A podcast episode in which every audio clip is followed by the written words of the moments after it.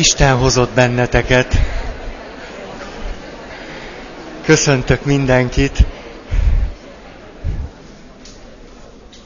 Milyen jó az információ áramlás. Fantasztikus.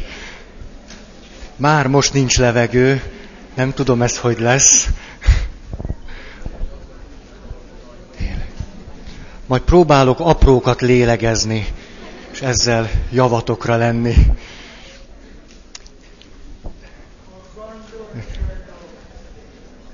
Azt hiszem lesz most még valamennyi mozgás, mert én is alig találtam ide, hogy körbe kellett jönni. Folytatnánk a negyedik évet, ez most akkor az első találkozás. Gondolom hihetetlen döbbenet fog rajtatok erőt venni, hogyha elmondom az idei témát. A hitről lesz szó. Ebből is látszik, hogy milyen unalmas és egyoldalú előadásoknak nézünk elébe. És azt tudom csak mondani, amit általában szoktam, hogy ott folytatnánk, ahol abba hagytuk. Ténylegesen maradt egy pár jó téma, és aztán nyáron tovább olvasgattam, meg gyűjtögettem, és így egy csomó minden van most a tarsolyomban, amit szívesen elmondok nektek.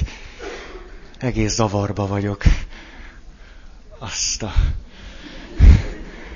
Na próbálok belerázódni.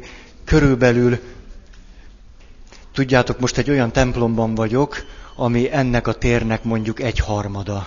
Úgyhogy nem értem, hogy férhet be ennyi ember egy, egy helyre. Két történettel szeretném kezdeni, és mind a kettő egészen szakállas, de azért hozom mégis őket ide, mert egyrészt hát, ha van, aki nem ismeri őket, a másik pedig azért, mert jól el tudják indítani a témát. Az egyik az az, amikor egy kötéltáncos érkezik a faluba, hogy megmutassa a tudományát. És kifeszíti jó magasan a kötelet, és még mielőtt fölmenne, és átmenne egyik helyről a másikra, megkérdezi az embereket, hogy elhiszitek-e, hogy én egyik pontból a másikba át tudok menni a fejetek fölött. És hát erre az emberek azt mondják, hát persze, hogy elhisszük, hogy ne. És a kötéltáncos fölmegy, szépen végigmegy, lejön. Aztán azt mondja, hogy ezt elhiszitek-e, hogy mindezt meg tudom úgy is csinálni, hogy magam előtt tolok egy talicskát. Hát az emberek miután látták az előző produkciót, azt mondják, hát persze, hogy elhisszük. És akkor tényleg megy föl, talicska végig megy. Akkor lejön és azt mondja, hogy na, és elhiszitek-e, hogy végig tudok úgy menni, hogy valaki bennül a talicskában? Hát persze, hogy elhisszük. Jó, hát akkor jöjjön valaki.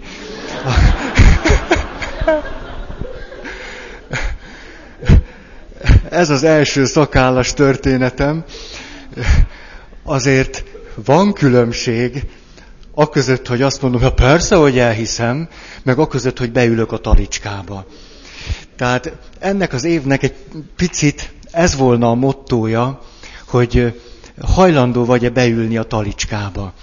Mert ha csak lentről mondjuk azt, és azt gondoljuk, hogy ez a hitünk vagy a meggyőződésünk, hogy hát persze, akkor a hitnek egy elég fölszínes rétegét ragadtuk meg. Ha azonban vannak élményeink arról, amikor beültünk a talicskába, akkor az már valami.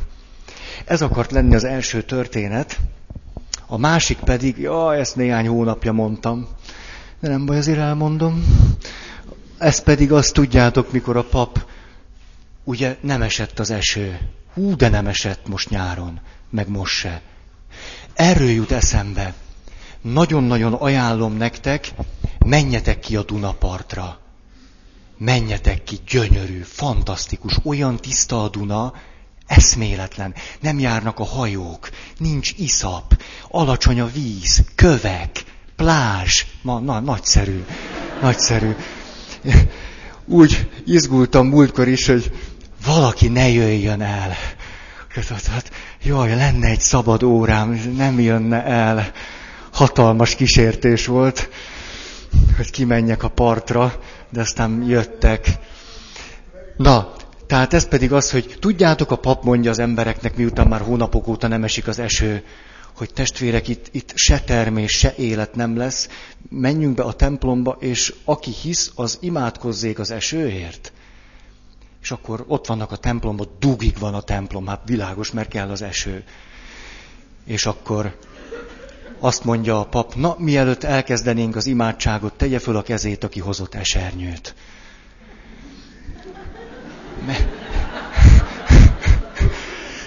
Mert aki nem hozott esernyőt, az menjen haza. Mert, mert ő lehet, hogy pont olyan, mint az előző történetben, aki mondja, persze, hogy hiszünk, hiszünk, hiszünk. Csak hát aztán nem gyűn belőle semmi erő. Ezért van gyakran olyan élményem, hogy vannak hívő emberek, ők úgy is élik meg magukat, hogy, hogy hiszünk, hiszünk. Jaj, nem ment végig ez a, a hogy hát hiszünk, hiszünk, és akkor pont amikor az életüknek olyan helyzetébe kerülnek, ahol a hitnek valami morzsájára valóban már végre szükség volna, akkor meg azt mondják, hogy jaj, nincs hitünk. Hogy eddig olyan jól tudtunk hinni, amíg nem volt rá szükség. Addig nagyon ment. És amikor kellene, akkor meg nincsen. Hogy ez a hithez hozzátartozik szerintetek, hogy pont akkor nincs, mikor kéne? Nem valószínű. Tehát ezért szeretnék arról beszélni, hogy mi az, ami akadályoz bennünket abban, hogy elmélyítsük a hitünket. Mondanék néhány történetet, szokásomtól eltérően, hogy, hogy milyen az, az a különbség, vagy az a pillanat, mikor valaki ráébred arra, hogy, hogy ő pont egy olyan helyzetben van, mint az előső két történetnek a szereplői. Ültem egy kis közösségben, és beszélgettünk arról, hogy hát igen, milyen ez a világ, és milyen nehézségek vannak. Én erről nem nagyon szoktam beszélni, inkább hallgatom, hogy mások mit mondanak róla. És akkor már annyira mondták, hogy milyen, milyen nagyon nehéz és lehetetlen, és hogy azt találtam nekik mondani, hogy de tudjátok, azért ha az ember úgy gondolja, hogy másképp éljen, akkor azért azt lehet. És olyan síri csönd lett, vágni lehetett volna a levegőt. Mert ténylegesen lehet másképp élni, ha akarunk. De általában sokkal könnyebb szidalmazni a világot, és azt gondolni, hogy az ember semmit sem tehet. Ez a csönd annyira jó volt, úgy szerettem. Aztán a másik, amikor meséltem egy helyen a montenegrói élményeimről.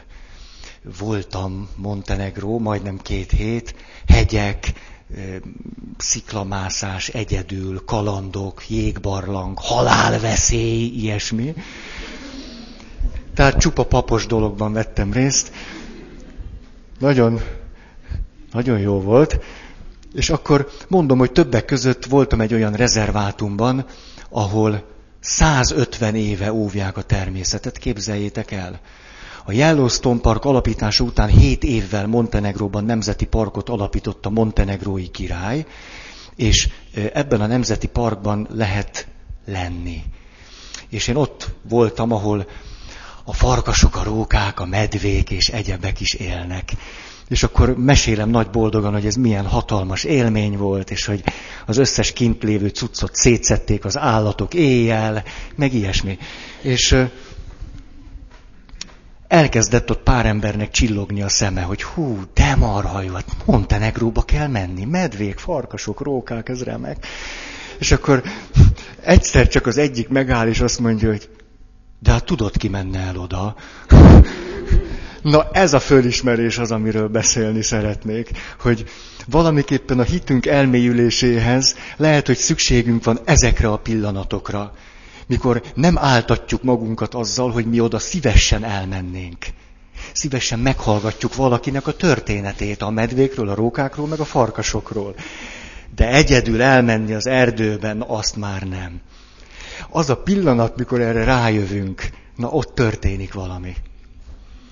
Aztán, ma a másik, lehet, hogy a gyerekek mondják a legnagyobb bölcsességet ezen a téren is. Jön az egyik szülő néhány napja, azt mondja, te Feri, elmondom a fiam, mit mondott nekem. De a fia nem olyan pici, már van vagy tíz éves.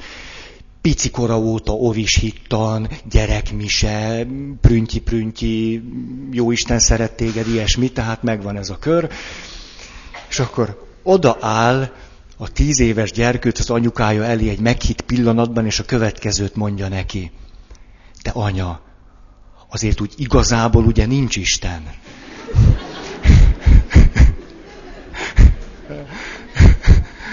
Na, ezek varázsos pillanatok, főleg a szülőknek. Mit kell ilyenkor mondani? De hát persze a magunk módján ezt mi is szoktuk kérdezni, vagy úgy, úgy följön ez bennünk, hogy hát azért úgy igazából. Azért azt mondja, hogy az utolsó mondatom, amit megint tavalyról ráncigálok ide, hogy az a, az a hölgy, sose felejtem el, mikor mondja, hogy egy hosszabb beszélgetés után le, levonta a konklúziót, hogy tudod, az az én bajom, hogy hiszek én az Istenben, csak nem bízok benne. Na, ennyi akart akkor a bevezető lenni, és egyetlen szempontot szeretnék most elég alaposan kifejteni, ami, amire úgy szép lassan értem meg, hogy fölismerjem, ez pedig az, hogy főleg a mi keresztény hitünkben, ami a hitnek egy nagyon jól kidolgozott formája, a személyességnek döntő jelentősége van. És ezért most arról szeretnék legalább két alkalommal beszélni, hogy a személyességnek a nagyon nagy komolyan vétele vagy tisztelete révén hogyan mélyülhet el az a hitünk, amelyet az első két történetben nyugodtan nevezhetünk személytelennek. Tehát ameddig nem kell személy szerint benne lenni a talicskába, addig a hitem végtelenül elvont és személytelen. De abban a pillanatban, ahogy én vagyok benne a főszereplő, meg a kötéltáncos, aki tolja a talicskát, ebben a pillanatban az a mondat, hogy hiszek abban, hogy át tudunk érni innen oda, egy végtelenül személyes mondattá válik. És ugyanígy a második történetben is, hogyha én valóban a személyemre vonatkoztatom, mit is jelent, hogy hiszek Istenben, akkor fogok vinni esernyőt. Mert akkor tudom, hogy én meg fogok ázni. Nem arra gondolok, hogy ja, az Isten majd úgy ad esőt, és akkor jut a földre, de jó lesz. Hanem eszembe fog jutni, hogy az rám is fog esni. És ezért érdemes esernyőt vinni. Tehát erről szeretnék beszélni, hogy amikor a hitünk személytelen rétegeiből, ami nem rossz kiindulási pont, egy személyesebb világba lépünk. Arról hogyan lehetne beszélni.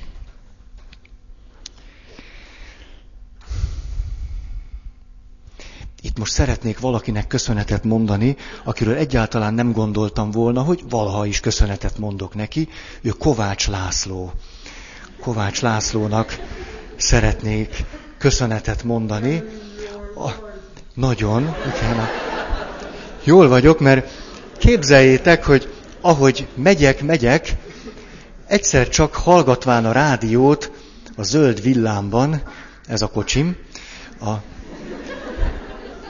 azt hallom, hogy ragaszkodnunk kell az euróatlanti értékrendhez. Hogy, hogy az mi, kedvesem?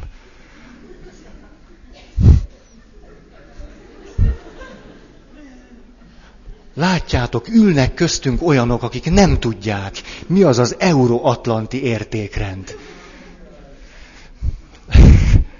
Többen vannak teljesen le maradva.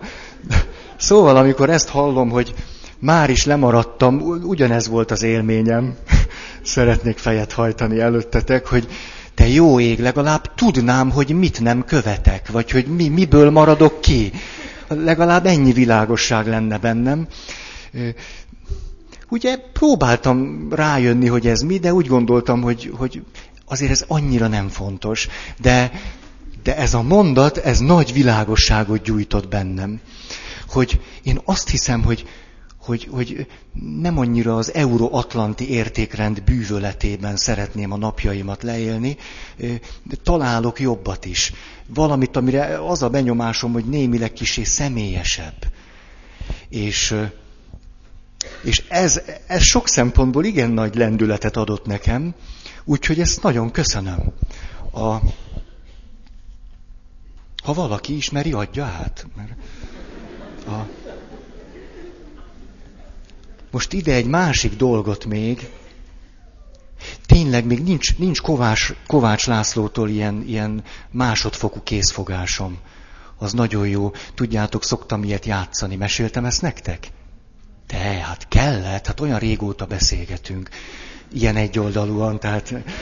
A, mert tudjátok, azzal szoktunk játszani, hogyha néhány barátommal, hogyha van fontos ember, akivel ők kezet fogtak, akkor utána elmegyünk egymáshoz, és továbbadjuk a készfogást. És így nekem egy csomó másodfokú, nagyon fontos készfogásom van. Például van negyedfokú japán császárom. Ez, ez az egyik leg, legizgalmasabb értéke a jobb kezemnek.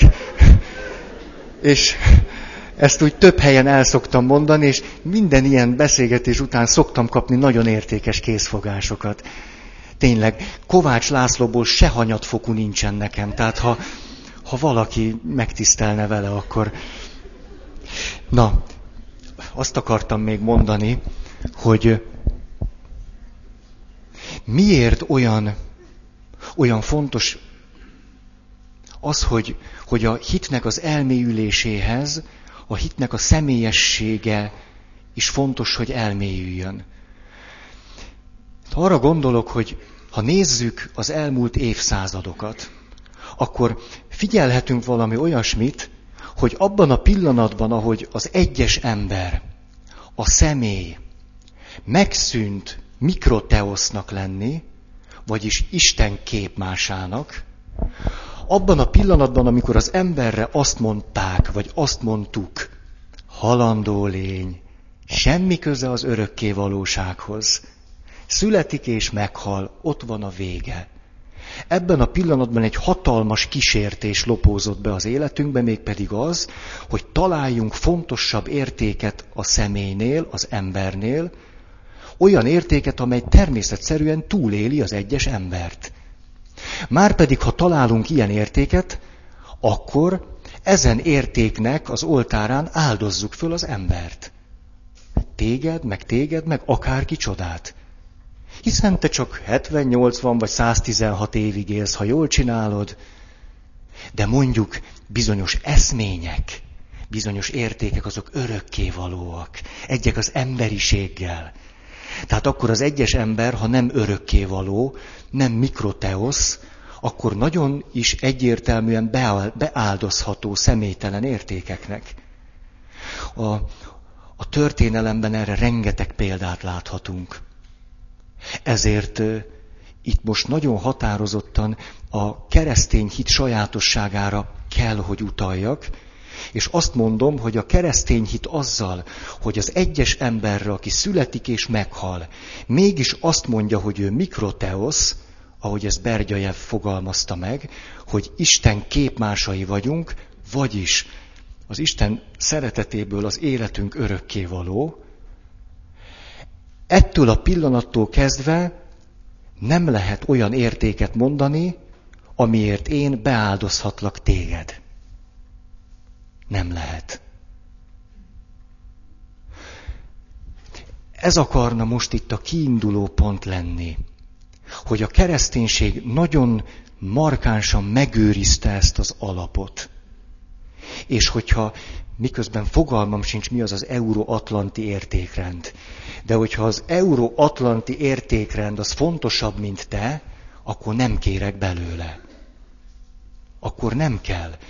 Olyan értékrendet kérek, amelyben te mikroteoszként vagy jelen és az értékek ehhez kapcsolódnak. Na most. Igen ám, csak hogy azért mi meg vagyunk ám rontva már. Mert úgy fest, legalábbis úgy tűnik nekem, hogy mi nem nagyon hivatkozunk arra, hogy ha a, az Andrisra nézek, akkor ő egy mikroteosz, ezt nem nagyon szoktam hangsúlyozni, hanem pedig kellene hanem sokkal inkább ugye mi milyen világban élünk ezt. Hát mi az értékek világában. Az értékek. Most itt hagy legyek nagyon kritikus ezzel. Lehet, hogy az euróatlanti értékrendnek a része az értékek világa, és hogy, hogy a rendes, becsületes polgár az igent mond az értékekre. Lennék ezzel nagyon óvatos. Igent az emberre kell mondani, és ha az ember mikroteosz, ezzel együtt az Istenre is igent mondtam, és ebből következnek az értékek. Erről szeretnék most beszélni. Mert nekem úgy tűnik, hogy a, a ma keresztény embere is elcsábult. Mi értékeket valósítunk meg, értékek vonzásában élünk. Ez így nagyon szép, csak hogyha ezek az értékek elszakadtak tőled, meg tőled, akkor azt hiszem, hogy bajba kerülünk. És ez odáig fog elvezetni minket, nem csak, hogy, hogy embertelen lesz az élet, amit élünk, hanem az is következménye lesz, hogy a hitünknek a gyöngeségét fogjuk tapasztalni. Azért, mert akkor olyanokhoz kötöttük a hitünket és a legfontosabb értékeinket, amelyek nem örökkévalók. Na most. Szeretnék most először néhány, így fogalmaztam ezt meg, pozitív értékről beszélni, de úgy kifejtve, hogy mit jelent az, hogy ez az érték önmagában nincs is. Akkor van, ha te meg én vagyunk. Ha mi vagyunk, akkor van ez az érték. Különben nincs. Ezért nem értékeket akarok követni, hanem veled akarok találkozni. Ilyen érték például a szabadság. Ha a szabadság valami olyasmi, amit a kötéltáncos fönt ott lebegtet, és azt mondja, hogy elhiszitek, hogy szabadok vagytok? Hát persze, hogy elhisszük, nagyszerű. Életemet is odaadom a szabadságért akkor én nem nagyon tudom, hogy mi ez a szabadság. A szabadságnak a tapasztalata nagyon egyszerűen úgy, ahogy ezt én tudom mondani, nagyon egyszerűen mondjuk az, amikor a, az ifjú férj azt mondja az ifjú feleségének, te mucus, én most úgy elmennék biliárdozni, de úgy. És erre a mucus azt mondja, menjél. Hát menjél. És amikor hazajön, akkor azt mondja, de jó, hogy itt vagy, nyertél, vagy valami ilyesmi, vagy, és ha nem, az se baj. Tehát a szabadság valami olyasmi, amivel engem megajándékoz a másik ember. Hogyha én a szabadságról azt a képet alakítom ki, hogy a szabadság valami elvont személytelen dolog, akkor fogalmam sincs, hogy te hogy fogsz élni. Egy picit félek tőled. Mit jelent akkor neked egy kapcsolatban, egy közösségben, a munkahelyen, a gyerekeddel, vagy az anyukáddal, vagy akár kivel kapcsolatban az, hogy számodra fontos dolog a szabadság? Hogy csinálod? Ha ezt az értéket, hogy szabadság, elvonatkoztatjuk, majd szép lassan elszakítjuk attól, hogy egymással találkozunk, és a szabadsággal egymást megajándékozzuk, akkor nem tudom, hogy mi a szabadság, pont úgy, mint az euróatlanti értékrendről se tudom, hogy mi, és ezért egy picit aggodalmaskodom. Emellé szeretnék még egy dolgot tenni, hogy természetesen éppen a legnagyobb értékeinkkel kapcsolatban azt látjuk, hogy ezek eleve adva vannak, mégpedig bennünk, bennem meg benned, ezeket tulajdonképpen miközben adottságaink, ez egy jó kis paradoxon, miközben adottságom ez, hogy szabad vagyok, azáltal jövök rá, hogy ez az én adottságom, hogy ezzel engem valaki megajándékoz. Miközben ez nekem adottságom. Miközben ezzel az Isten már megajándékozott, és ez nekem van. De nem ébredek rá addig, ameddig egy találkozásban ezt nekem nem adják át.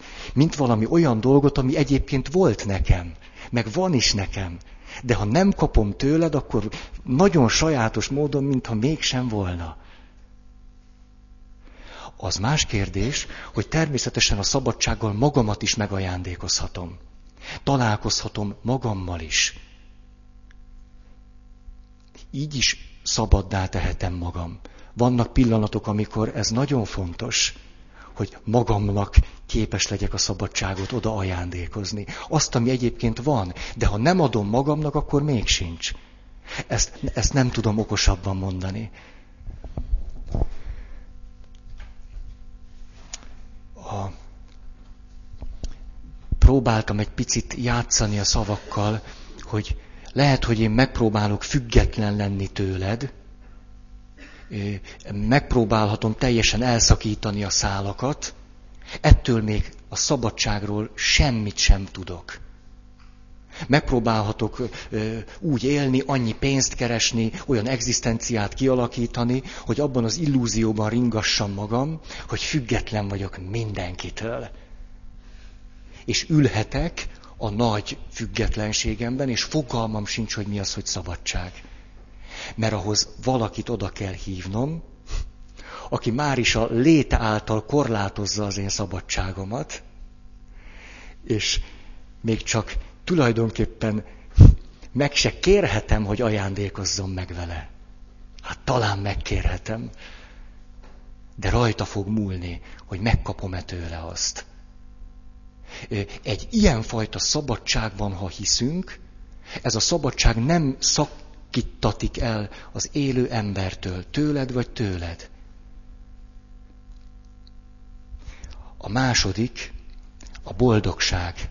A boldogságról is fogalmam sincs, hogyha az elvont fogalomként mondatik ki, hogy az mi a csuda, fogalmam sincs.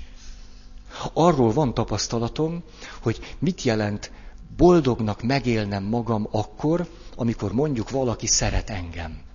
Erről van fogalmam. Vagy arról, amikor egyedül vagyok, és ülök egy hegy tetején, és valahogy egy olyan élményem van, hogy jaj, de szeret engem az Isten. És akkor eltölt egy boldogság. De nem úgy, csak úgy vagyok boldog, hanem azzal a dologgal, ami tulajdonképpen már adatott nekem, ezzel te megajándékozol engem. Most gondoljunk el egy párkapcsolatot, ahol az egyik ember odaáll a másik elé, és azt mondja, hogy te ide figyelj, neked az a kötelességed, hogy engem boldoggá tegyél. Ezek, ezek abszurdumok. Egyszerűen lehetetlen dolgok. Erre nem lehet senkit sem kötelezni. De ma a legtöbb ember így házasodik meg. De erről olyan sokat beszéltem már kihaláztam a nyomorultat, a szerencsétlent, akit bepalisztam annyira, hogy ő elhitte nekem, hogy az a dolga, hogy boldoggá kell, hogy engem tegyen. Ez. Tehát ez így nem nagyon szokott működni. A harmadik, a béke. Nem tudom elvont fogalomnak tekinteni. Ugye béke és biztonság. Jézus azt mondja, hogy az én békémet adom nektek.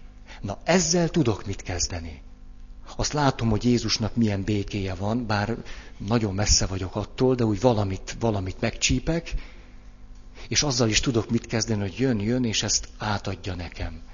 De hogy úgy egyébként béke, Épp valakivel beszélgettem, és akkor az a kép jutott ezzel kapcsolatban eszembe, hogy most képzeljük azt el, ahogy mondjuk azt mondja az apa, miután hullafáradtan hazaérkezik a munkából, hogy jogom van a békéhez.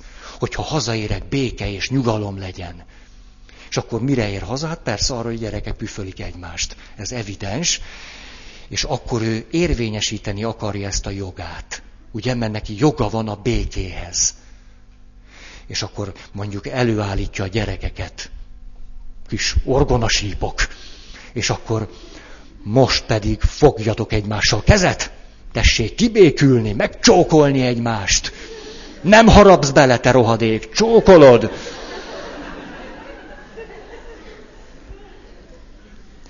Ugye, mert nekem jogom van a békéhez. Ebben, ebben ezt, a, ezt a két dolgot most rögtön társítottam is, hogy, hogy például hatalmas érték ma az, hogy jogaink vannak. De hát Ha ezt elszakítjuk az élő embertől, a másiktól, akkor az mi lesz? Mivé lesz? Na most a szejetet, ahogy Gyökösi Bandi bácsitól tanultam, akkor a szejetetről is beszéljünk egy kicsit. A, ez, hogy, szeretet, hát ezt halvány lila gőzöm sincs, hogy ez mi. Arról tudok valamit, hogy ha te ezt csinálod, akkor ez nekem úgy esik, hogy. Meg, meg ha Jézus azt csinálta, akkor, akkor az nekem jól jött. Vagy szóval ilyesmit tudok, de hogy úgy, úgy egyébként ezt nem, nem tudom. Ezzel kapcsolatban most szegény, szegény házas párok. Mert most majdnem minden esküvőn arról beszéltem, hogy a szeretetnek a másik neve az, hogy elkötelezettség. Elköteleződés. Na jó, megkapták minnyáján nyáron. Mert valahogy nem bírtam megszabadulni ettől a gondolattól, hogy, hogy a szeretetnek van egy olyan arca, hogy elkötelezem magam melletted. Ha nem kötelezem el magam melletted, akkor kamu. Akkor ja, akkor hiszek a szeretetben, abban hiszek, de benned nem. Abban se hiszek, hogy mi le tudunk élni egy életet együtt. Abban nem. De a szeretetben abban igen, az nagyon, nagyon. Mert a férfi meg a nő között lévő örök szeretetben. Hát abban a leginkább. Hát az végtelen módon le is ülök, fejet hajtok a férfi és nő közti örök barátságra és békére. De azért templomban nem házasodunk. Hát ma hülye leszek. Na, szegény házaspárok megkapták, most aztán el kell köteleződniük, mert mondtam nekik. A Jelenics tanárurat szeretném ö, megidézni, vagy fölidézni. Legyen a föl, ugye? Nehogy most valami bűnös eretnekséget kövessek itt el. Tehát aki a következőt mondta, hogy hát nézzétek, az ember az életben néha nagyon hánykolódik, olyan ez, mint amikor ugye egy hajón ülünk, és hát hánykolódunk a viharban. Mi az, amit lehet egy ilyen helyzetben, és mi az, amit nem? Na most, amikor az ember hánykolódik a viharon a hajóban, akkor lehet hányni. Kiszállni meg nem. Hát... Ez a szeretet logikája hogyha nem szakítjuk el a másik embertől. Ha elszakítjuk, de ha nem szakítjuk el, akkor hányni lehet, kiszállni nem. A többi kamu. Milyen úgy szeretem, mikor, mikor ennek a tudománynak az egyik fellegvárában ilyen, ilyen empirikus kijelentéseket teszek. Olyan... Akkor az utolsó az élet. Na ez a legnagyobb kamu. Ma ez az egyik legnagyobb kamu. Az élet a legnagyobb érték. Igent mondunk az életre, hiszünk benne, elköteleződünk, meggyőződéssel valljuk, hogy mi más volna nagyobb érték, mint az élet, a nagybetűs élet. Persze. De adott pillanatban nem mondok a te életedre igent. Azt már nem. Amikor van egy pillanat, amikor magamból kéne adni azért, hogy te tovább tudjál élni, akkor eltűnök. Mert az élet az nagyon nagy érték, csak ne nekem kelljen neked adni. A, olyan, olyan szép történetet olvastam Gyökösi Bandi bácsinál. Egy változó korban lévő asszony ment hozzá, és akkor ő mesélte azt el, hogy, hogy hónapokig nyüglődött attól, hogy ő, ő, ő egy, egy, egy, egy senki már, hogy őt már így nem lehet szeretni. Ugye értékcsökkenésen ment át, és hát, hogy így most mi lesz vele, és hát a férje, és az összes többi. És akkor azt mondja, hogy és egyszer hát éppen így busongok otthon, és jön haza a férjem, és ahogy hazaérkezik, így azzal a lendülettel, hogy beront a házba, meglát engem, odajön, megfog engem a gyerekomnál, megragad, rám néz, és azt mondja, hogy de szép vagy ma. És az asszony ezzel a történettel elment Gyökösi Bandi bácsihoz, és azt mondta, hogy tudod, Bandi bácsi, mikor a férjem kimondta ezt a mondatot, én meggyógyultam. ez az például, ahogy az egyik ember a másikat megajándékozhatja az élettel. Erre mondhatjuk azt, hogy hát persze az élet addig is volt, meg most is van, meg lesz is, és még sincs így. Hanem igazából akkor van, hogyha te engem azzal megajándékozol. Különben meg... Ezt nem is akarom most hosszabban mondani, mert már lehet, hogy így is túl hosszú volt, csak, csak ezt annyira lényegesnek tartom, hogy, hogy mondjuk milyen jó lelki gyakorlat volna az, hogy minden nap árgus szemekkel nézni azt, hogy mikor csaptam be magam, mikor mondtam azt, hogy hiszek abban, hogy az élet, a szeretet, a béke, ezek mind nagy értékek, és miközben azt mondtam, hogy ebben hiszek, aközben a másik emberre nemet mondtam, egymás után következetesen. Ez a, a hit elsorvadásához vezet. Mert meghasonlok önmagammal. És akkor előbb-utóbb oda jutok, hogy ezek az értékek elvesztik az értéküket. Mert úgy tűnik, hogy nem igazak. Vagy hogy nem élhetők meg. Vagy mit tudom én, mi derül ki. Ez volt az első csoport, a pozitív értékek. Ez egy nagyon hülye meghatározás. A másik is az lesz, vannak negatív értékek. Mert hogyha ha ezekkel az értékekkel engem a másik ember megajándékoz, és én is megajándékozlak vele téged, és ezek akkor élnek, elszakíthatatlanok tőled meg tőlem, akkor kiderül az, hogy vannak olyan dolgok, amelyekre eddig azt mondtuk, hogy ezek nem értékek. Ezeket utáltuk, el akartuk kerülni. Azt gondoltuk, hogy ha ezek megjelennek az életünkben, akkor az előző fontos értékek köddé válnak. Az életünk akkor boldogtalan lesz és békétlen, stb. stb. Szeretnék utalni a mélypont ünnepéjére, ahogyan a Spilinszki János mondja, hogy a legnagyobb mélyponton hatalmas béke lehet. A legnagyobb mélyponton átélhetjük a szeretetet vagy a boldogságot a, a, a leges-leges-leges legnagyobb mélységben. Nézzük most meg ezeket a negatív értékeket, amelyeket ha nem szakítjuk el a másik embertől, akkor kiderül az, hogy ezek beépíthetők az életünkbe. És ezáltal a hitünk el tud mélyülni. Különben nem. Az első a szenvedés. A szenvedésről beszélhetnénk tehát úgy, hogy egy nagyon fontos, hülye meghatározás ez, negatív érték. És mondom, hogy mit jelent, mit jelent akkor a szenvedés számomra, hogyha az egy személytelen valami. Akkor természetesen az egy, az egy rossz dolog. Hát ki a fene akar szenvedni? Hát dehogy akarok. Hát minden erőmmel azon leszek, hogy boldog legyek, hogy szeressenek, hogy békém legyen, hát szenvedni meg akar a fene. Hadd mutassak föl nektek akkor egy ikont. Már most csak így, hát látjátok ugye, hát csak egy kis fantázia kell.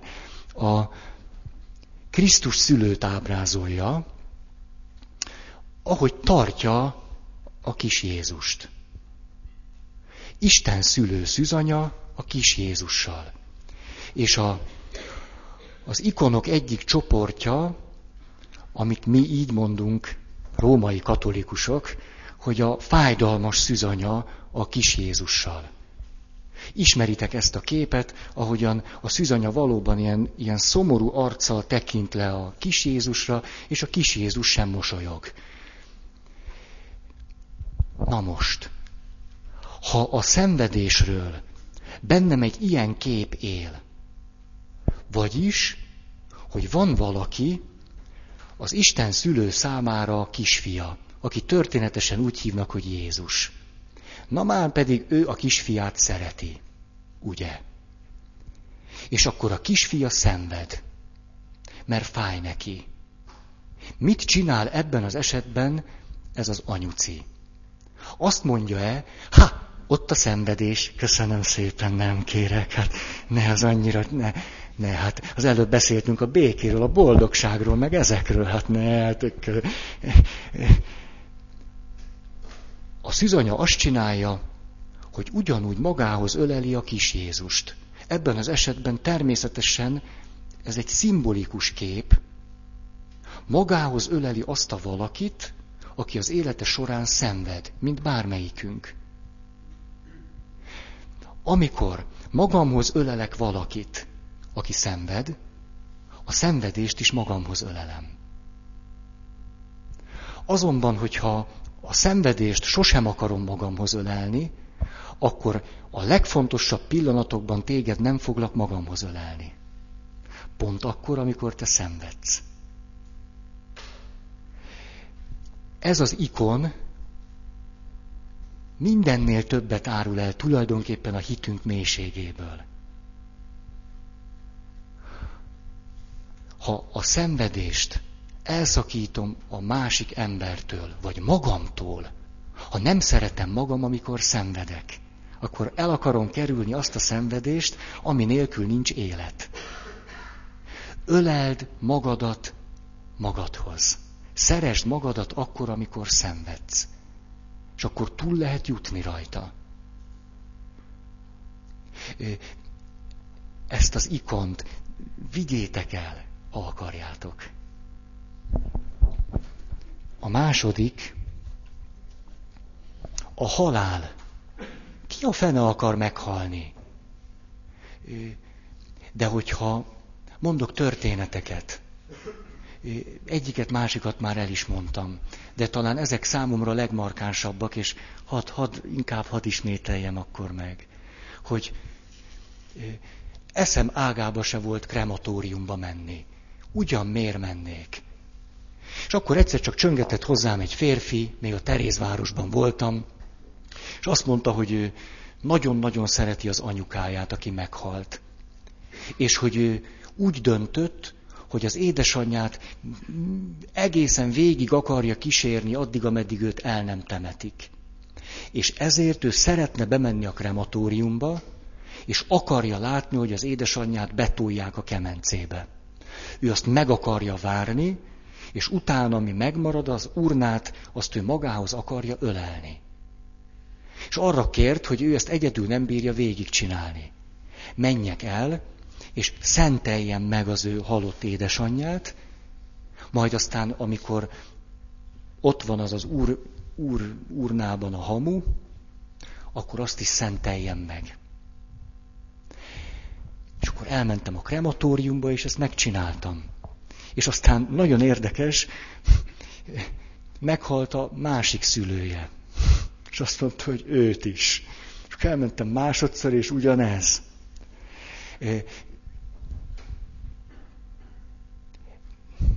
Szóval, mikor ott látsz valakit egy ilyen papírkoporsóban, úgy van, ilyen, ilyen, ilyen durva, erős papírkoporsó van, és a, az anyukájára pont úgy tették rá ennek a papírkoporsónak a tetejét, hogy, hogy nem volt helyesen ráillesztve, és ezért lehetett látni, hogy, hogy az anyukája nyilván mesztelenül van benne, és rajta volt az oknia. És tulajdonképpen ez volt az a, az a pillanat, amikor láttam, hogy rajta van az a, az a használt, tudjátok, ahogy, na, hogy ez volt az a pillanat, amikor, amikor meg tudtam azt érteni, hogy itt nem a halálról van szó, hanem erről a néniről, meg a fiáról, meg rólam, és elsősorban a Jóistenről, így mondjuk négyünkről. Ez a történet így rólunk szól. Mert annyira, nem, annyira megrendítő volt az, ahogy arra gondoltam, e, e, annyira groteszk is volt ez a pillanat. Ahogy oda megyünk valahogy a hitből is, meg akármiből, és akkor rögtön az ugrott be nekem, hogy most akkor el fog égni az oknia is. hogy ott lesz akkor az okni, és amikor a másik oldalon kivesszük azt a, azt a, a hamvakat, és ott lesz benne az okni is. Ne, nem baj, ha nevettek. Mert én is azt éltem át, mert, mert ott álltam, és pontosan ebben a pillanatban, amikor rájöttem, hogy hogy te jó ég, hogy, hogy ez mennyire rólunk szól. Olyan végtelenül esetlenek voltunk ott, esetlegesek, gyarlók. Mi, mit tudsz egy ilyen helyzetben csinálni? Gondoltam, hogy odalépek és le, le, lehúzom az oknit. De hát tudjátok, ezek mind csak ilyen, hát persze gondoltam rá. Hát ebben a pillanatban itt nem, a, nem az elvont halálról volt szó, meg a krematóriumról, meg a tűzről, meg a hamvakról, hanem emberekről volt szó.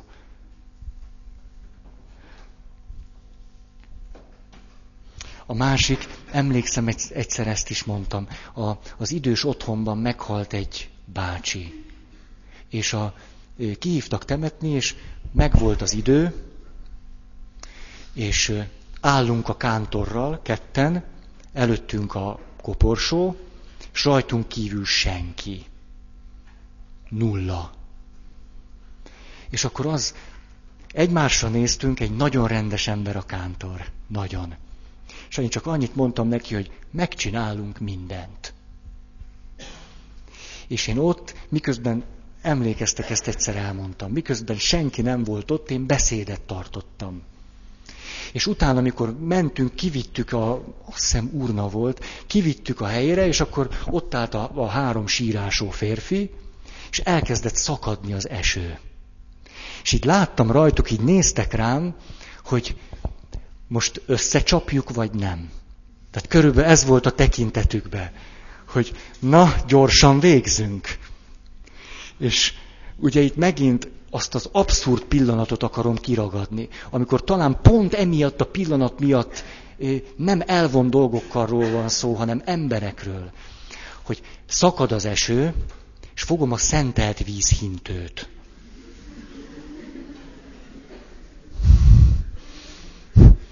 Azért ez egy elég röhelyes pillanat. És a... Most... Na, és akkor végig csináltunk mindent, és ami a, leg, ami a legvarázsosabb volt, hogy ahogy ezek a... Szóval néha lehet látni, tudjátok, hogy állnak ott a sírnál, és topognak, és, és haladjunk már. Tehát ez, ez ríl elóruk, hogy csináljuk már. És, a, és akkor én meg mindig szép komótosan. És, de nem azért, hogy bosszantsam őket. Hát, és ahogy ahogy én csináltam mindent ilyen nagy becsületességgel, nem volt esernyőm, hitetlenség jele, a, csináltam mindent, ez valahogy átragadtott a sírásokra. És ilyen ugyanúgy, hogy álltak rendesen, szakadt az eső, mert hát ott valakiről van szó.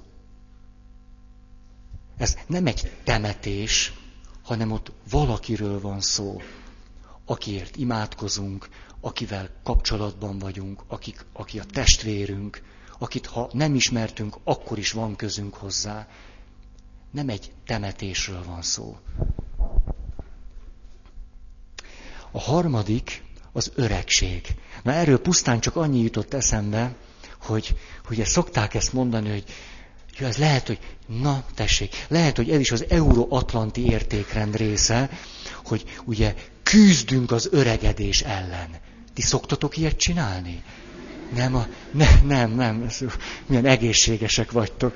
A, na most küzdök az öregedés ellen, most erről, na, egyetlen dolog jutott eszembe, hogy ha a te nagymamádat történetesen úgy hívják mondjuk, hogy Irma néni, és a, az Irma néni már 70 éves, akkor ellene küzdesz? Vagy ezt hogy, hogy csinálod akkor? Tehát, hogy nagyon szeretem a nagymamit, de azt, hogy öreg, azt nem. Az, úgyhogy nagymami, szedd össze magad, hajrá, hajrá. Szabó néni. Most a viccet nem mondom el. Tehát ugye, mert a fiatalság az, az, az is az euróatlanti értékrend része, minden bizonyal. Tehát akkor küzdünk az Irma néni ellen, mert ő megtestesíti ezt a csúnya dolgot, az öregedést. itt megint eljutunk ám magunkhoz, és mi lesz akkor, hogyha te leszel 70 éves? Vagy én, mondjuk én. Na akkor mi lesz? mondjuk, akkor, akkor, akkor küzdesz magad ellen, vagy Na, a negyedik a betegség. És akkor most Buddha tanítását le is vettük teljesen. A, a betegség megint csak olyan dolog, amit át lehet ölelni. Egész nyugodtan. Számomra a, a tapasztalat az, amikor tudjátok a, a térműtétem kapcsán, mondjuk volt vagy ötödik napja, ötödik napja fekszem a kórházi ágyon, hát persze nem lehet még kimenni, és ott nyüglődök, és ötödik napja még csak a kacsát használtam. Az ágytálat még nem. És akkor az orvos tanácsára megsegítik ezt a folyamatot. Ez egy nagyon-nagyon pompás élmény. És hát meg voltam segítve, és fekszem ott az ágyikóba, ugye, huszad magammal, és, a, és ahogy ott fekszem, látogatási idő közeleg. Aztán, ha közeleg el is jön, ugye, mert az olyan, az, az amikor jönni kell, jön is. Csak látogatási idő, áramlanak a humanoidok, ugye. És akkor egyszer csak beérik a gyümölcs, ugye. És a történetesen, ugye, mellettem ott van Pista, de tényleg így hívják ezt, őt, őt nevén nevezzük, mert aki ember, az ember. Na, na ott van Pista, és nekem kezd így a szemem így mert ugye még, még nekem olyan, ilyen élményem nem volt, tehát azt gondolom, hogy az beteg vagyok, de erős, hát szóval majd azért az izmoknak én parancsolok mégiscsak, de hát nem úgy megy ez. És akkor mondom a Pistának, hogy de, de ez nem, nem az őrkény Pista, a, hogy te kéne az az ágytál. És akkor, tudod, így be, bekúztatom magam alá, az nagyon, ha próbáltátok, nagyon izgi. És a, na és akkor, hát körülbelül olyan élményem van, hogy, hogy jó, hogy ekkora. Tehát,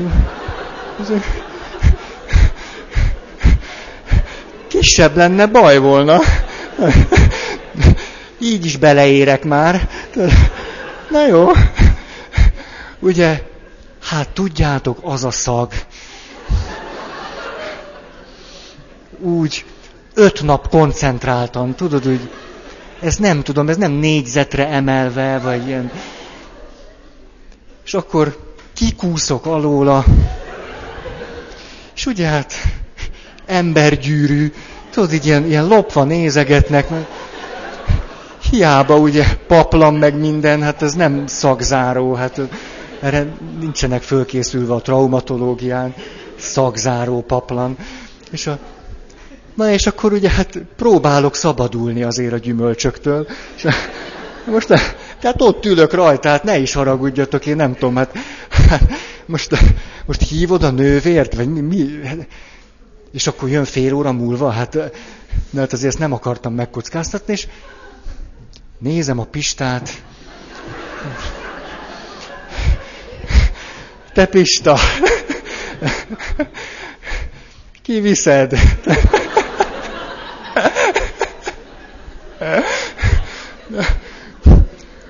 Pista marhákkal foglalkozik. Tényleg mondom, szürke marhákkal foglalkozik, az a szakmája neki, úgyhogy van rutinja. Hát, persze, hogy kiviszem. És tudjátok, az a az a szürke marhákon nevelődött természetessége, hogy megragadta, rátette a fedőt, kivitte, kiszellőztetett, kiküldte az embereket. Na, a végét nem csinálta. Szóval rátette a fedőt, kivitte, kiszellőztetett, azt csinálta. De olyan, olyan természetességgel, hogy arra gondoltam, hogy, hogy a Pistát Pistának kell hívni mert ezt a Pista csinálta. Nem, nem csak valaki, meg ember, meg jótevő, meg keresztény, hanem ez a Pista volt.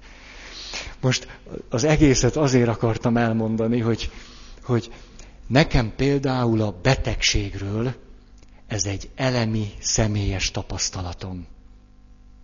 És hogyha engem valaki, miközben én beteg is vagyok, meg szerencsétlen is, vagy mi, így meg tud tisztelni, akkor a betegséggel tulajdonképpen nincs is olyan nagy baj. Hogyha a betegség személyes.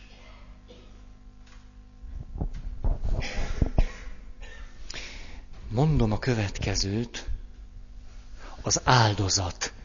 Jaj, erről meg egy másik történet. A... Ugye, mert nem csak az elköteleződésről beszéltem, hanem hát az áldozat. Na, ezeket mondom szegény házaspároknak, és akkor volt egy olyan pár, én életemben még ilyenekkel nem találkoztam, olyan aranyosak voltak, hát ők úgy féltek, mint a fene. Én embert így az esküvőtől félni nem láttam még, de ez hagyján, de mikor jöttek az esküvőn is úgy féltek, hogy az hihetetlen. Tehát így állt.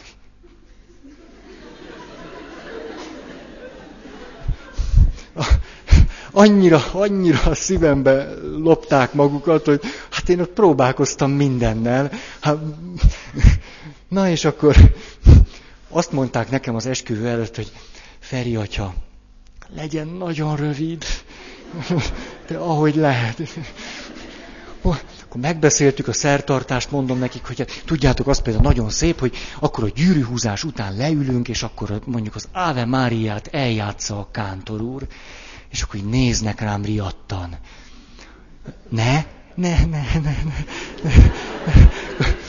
Mondom, jó, hát akkor gyűrűhúzás után minnyáján fölállunk, és akkor, akkor imádkozunk, értetek. Ne, ne, ne, ne, ne. Jaj, hát hogy aranyosak voltak, tehát kihagytunk minden felesleges részt. Sígy-súgy megvoltunk. Mondtam a sekrestésnek, ki ne menjen szertartás közbe, hanem miután bevonultak, menjen hátra, mert jönnek ki mindjárt, és nyissa ki az ajtót. És a következő történik. Ugye megbeszéltük, hogy a második kérdés az így hangzik, hogy ígéred-e, hogy leendő férjedet tiszteled és szereted, míg a halál el nem választ benneteket egymástól. Jó, hát mondták, hogy azért ez benne lehet, jó.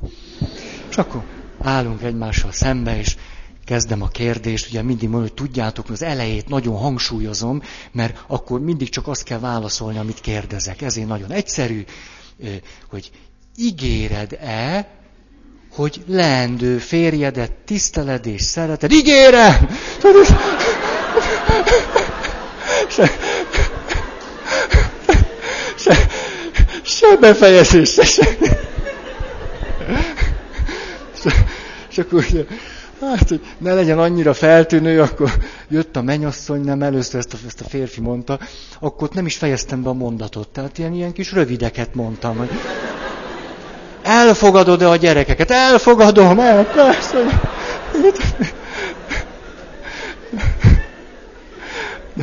Nagyon. És tudjátok, kivezetem őket, és ugyanígy állnak, és gratulálok. Aztán,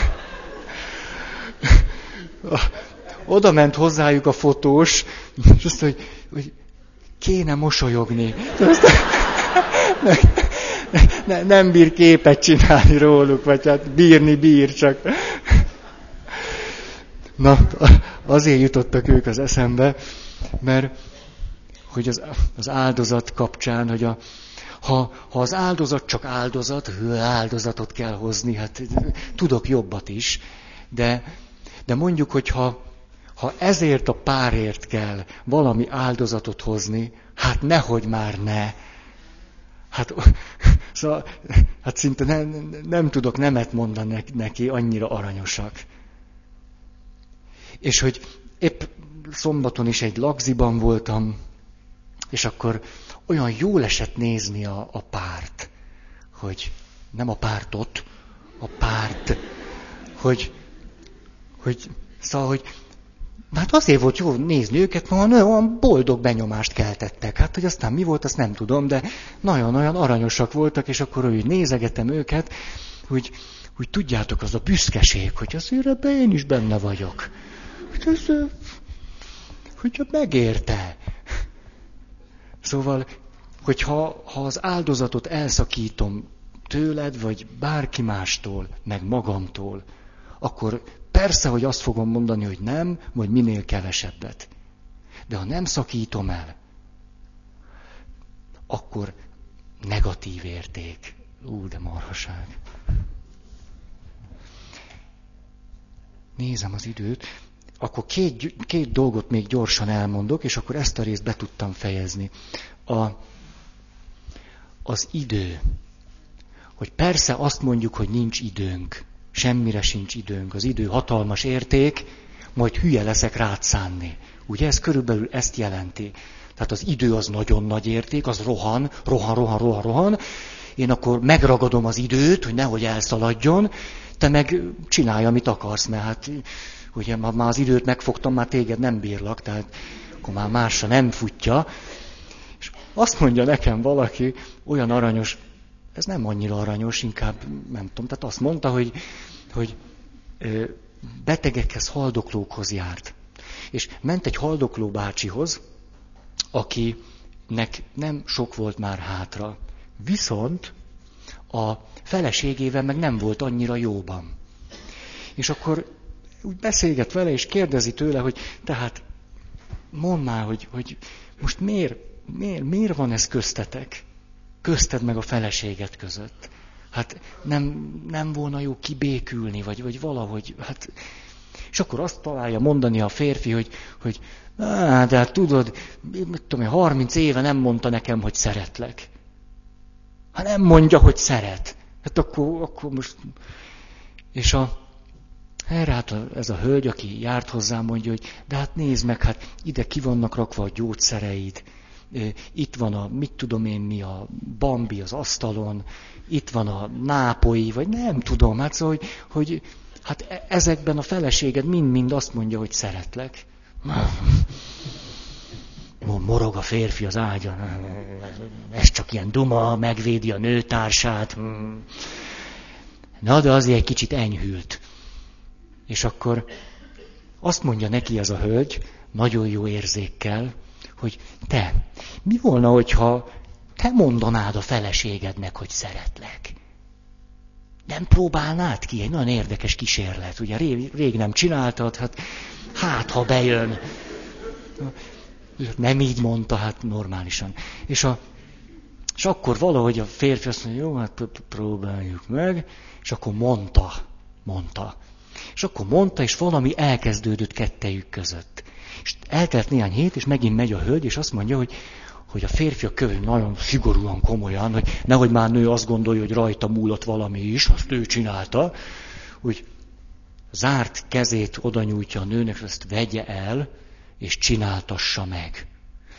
És a feleségének a karika gyűrűje volt, ez a esküvői gyűrű, amit a férfi egy adott pillanatban elfűrészelt. Úgy, ahogy mondom. El volt fűrészelve. És a, oda egy ennek az asszonynak, hogy hát fűrészelje vissza, vagy csináljon vele valamit, mert most úgy, úgy, úgy döntött, hogy még egyszer ráhúzza a feleségének az ujjára, és akkor most jön igazából az, amiért mondani akartam, az idő, hogy na és akkor ez az asszony elmegy az, a, mi az ötvöshöz, és mondja neki, hogy hát, hát itt van ez a gyűrű, hát ezt kéne összefűrészelni. És erre a nőnek azt hiszem 20, december 27-én volt a szülinapja, és azt találta ki a férfi, hogy a szülinapján veszi el még egyszer, és, a, és bevitte, nem tudom én, két héttel előtt, és hát néz rá az ötvös, hogy hát karácsony előtt, hát hat hét múlva jöjjön vissza. És akkor a nő annyira tudta, hogy ez, ez, ez élet-halál kérdés. Hát, hát el akarja venni azt a nőt. Hát, hogy elmondta, hogy de hát már nincs annyi idő. Hát ez a férfi lehet, hogy hat hét múlva már nem is fog élni. Hát most még oda tudja adni a gyűrűt. Hat hét múlva nem biztos, hogy oda tudja. Az ötvös ránézett, és azt mondta, jöjjön vissza délután.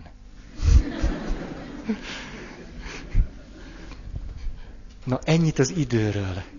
Akkor, hogyha az idő személytelen, akkor gyere vissza hat hét múlva. Ha személyes, akkor gyere vissza délután. Ez a nagy különbség. És végül az utolsó, hogy az, az sem szokott bennünket nagy örömmel eltölteni, hogyha valahol idegenek vagyunk, kiszolgáltatottak, egyedül vagyunk, esetleg magunkra hagyatottak, és ez a két hét Montenegró, ez a tőletek kapott benzinkártyát használva értem el úti célomat. Nagyon köszönöm. Tehát ilyen majdnem két hét egyedül lét, az, az valahogy modellezi ezt a dolgot. Hogy mit jelent magamat egyfajta kiszolgáltatott vagy, vagy, vagy idegen helyzetbe hozni. És ebben a helyzetben olyan elemi élményeink tudnak lenni, hogy, hogy mit is jelent kiszolgáltatottnak lenni, hogyha ez egy találkozásban van. Megérkeztem a Skadaritóhoz, ami a Balkán legnagyobb édesvízi tava, 300 féle madár. Fantasztikus pelikánok élnek ott, és a szigetekre nem lehet kimenni, mert tele van viperával. Tehát egy békés, barátságos hely. És, a, és ott megérkezem, ücsörgök ott egy egészen, akkora az a tó, majdnem, mint a Balaton. És van egyetlen pici falu, ahonnan egyáltalán ki lehet oda menni úgy nagyjából. Tehát turizmus nulla szinte. Fantasztikus vadregényes hely. Fele Albánia, fele Montenegro. Na és akkor ott ez a picike kis vá, nem városka, az falu, hát 15 ház.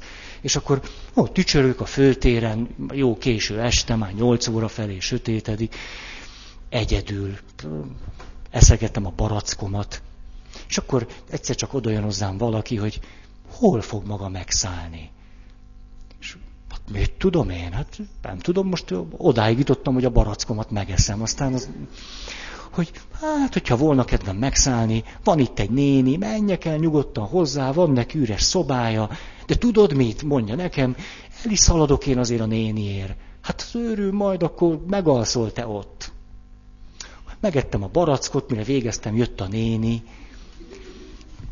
hogy be, van itt egy, van itt egy szoba, jó, hát azért fizetni kellett valamennyit érte, de hát ilyen nevetséges. És akkor ott megvetette nekem az ágyat, jöjjön. Akkor, ahogy megvolt a hely, visszamentem a térre, akkor meg eszegettem. Akkor oda hozzám egy másik valaki, hogy van-e már szállásom. Hát mondom, az már van. akkor jöjjek el, van itt egy ilyen, ilyen helyi étterem, vagy mi, ilyen, ilyen kocsma. És hogy hát üljek le, és akkor jó van, hát akkor menjünk el oda.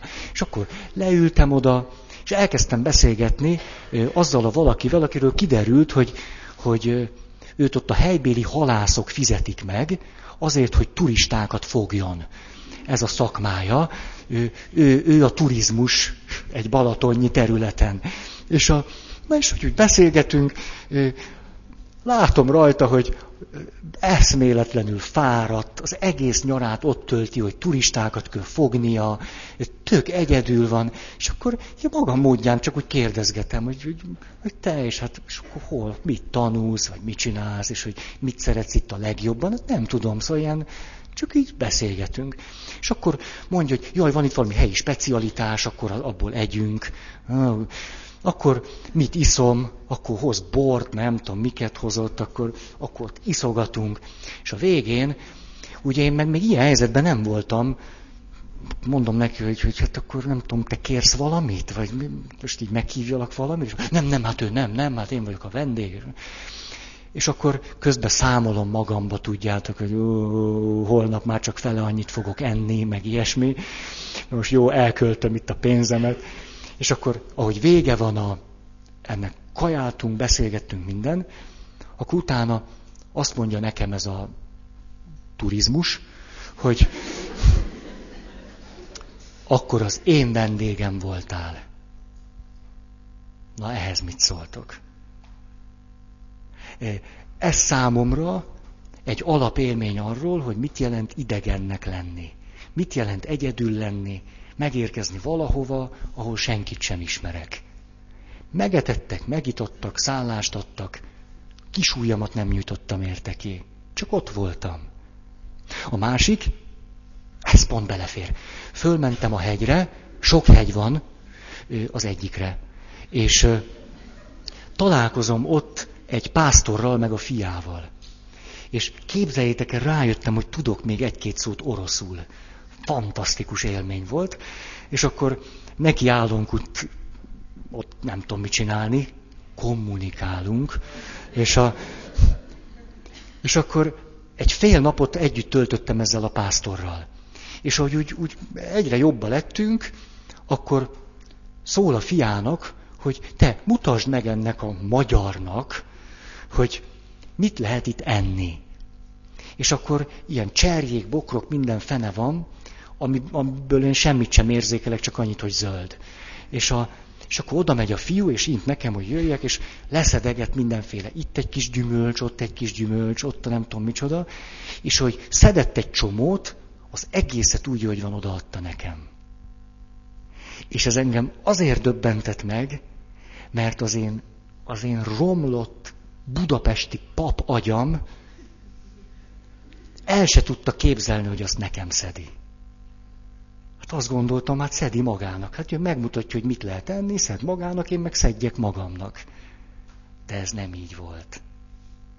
Ott fönn a vadidegen valakinek. Mondjuk annyit hozzá kell tennem, hogy mikor bemutatkoztam, mondtam, hogy Pál Ferenc vagyok, és akkor földerült az illetőnek a szeme, és azt mondja, hogy ah, Puskás Ferenc. Montenegro 2400-as sziklái között, úgyhogy lehet, hogy nem csak én kaptam a bogyókból, hanem a puskás öcsi is, de hát akkor is. Na, ezt akartam volna elmondani, hogy mit jelent, hogyha ha az értékek személyesek, és ha hitünk a személyes értékek alapján indul el és erősödik meg. Ebben majd még bele fogok menni, ez most csak egy bevezető akart lenni. Köszönöm szépen a figyelmeteket. Van-e hirdetés?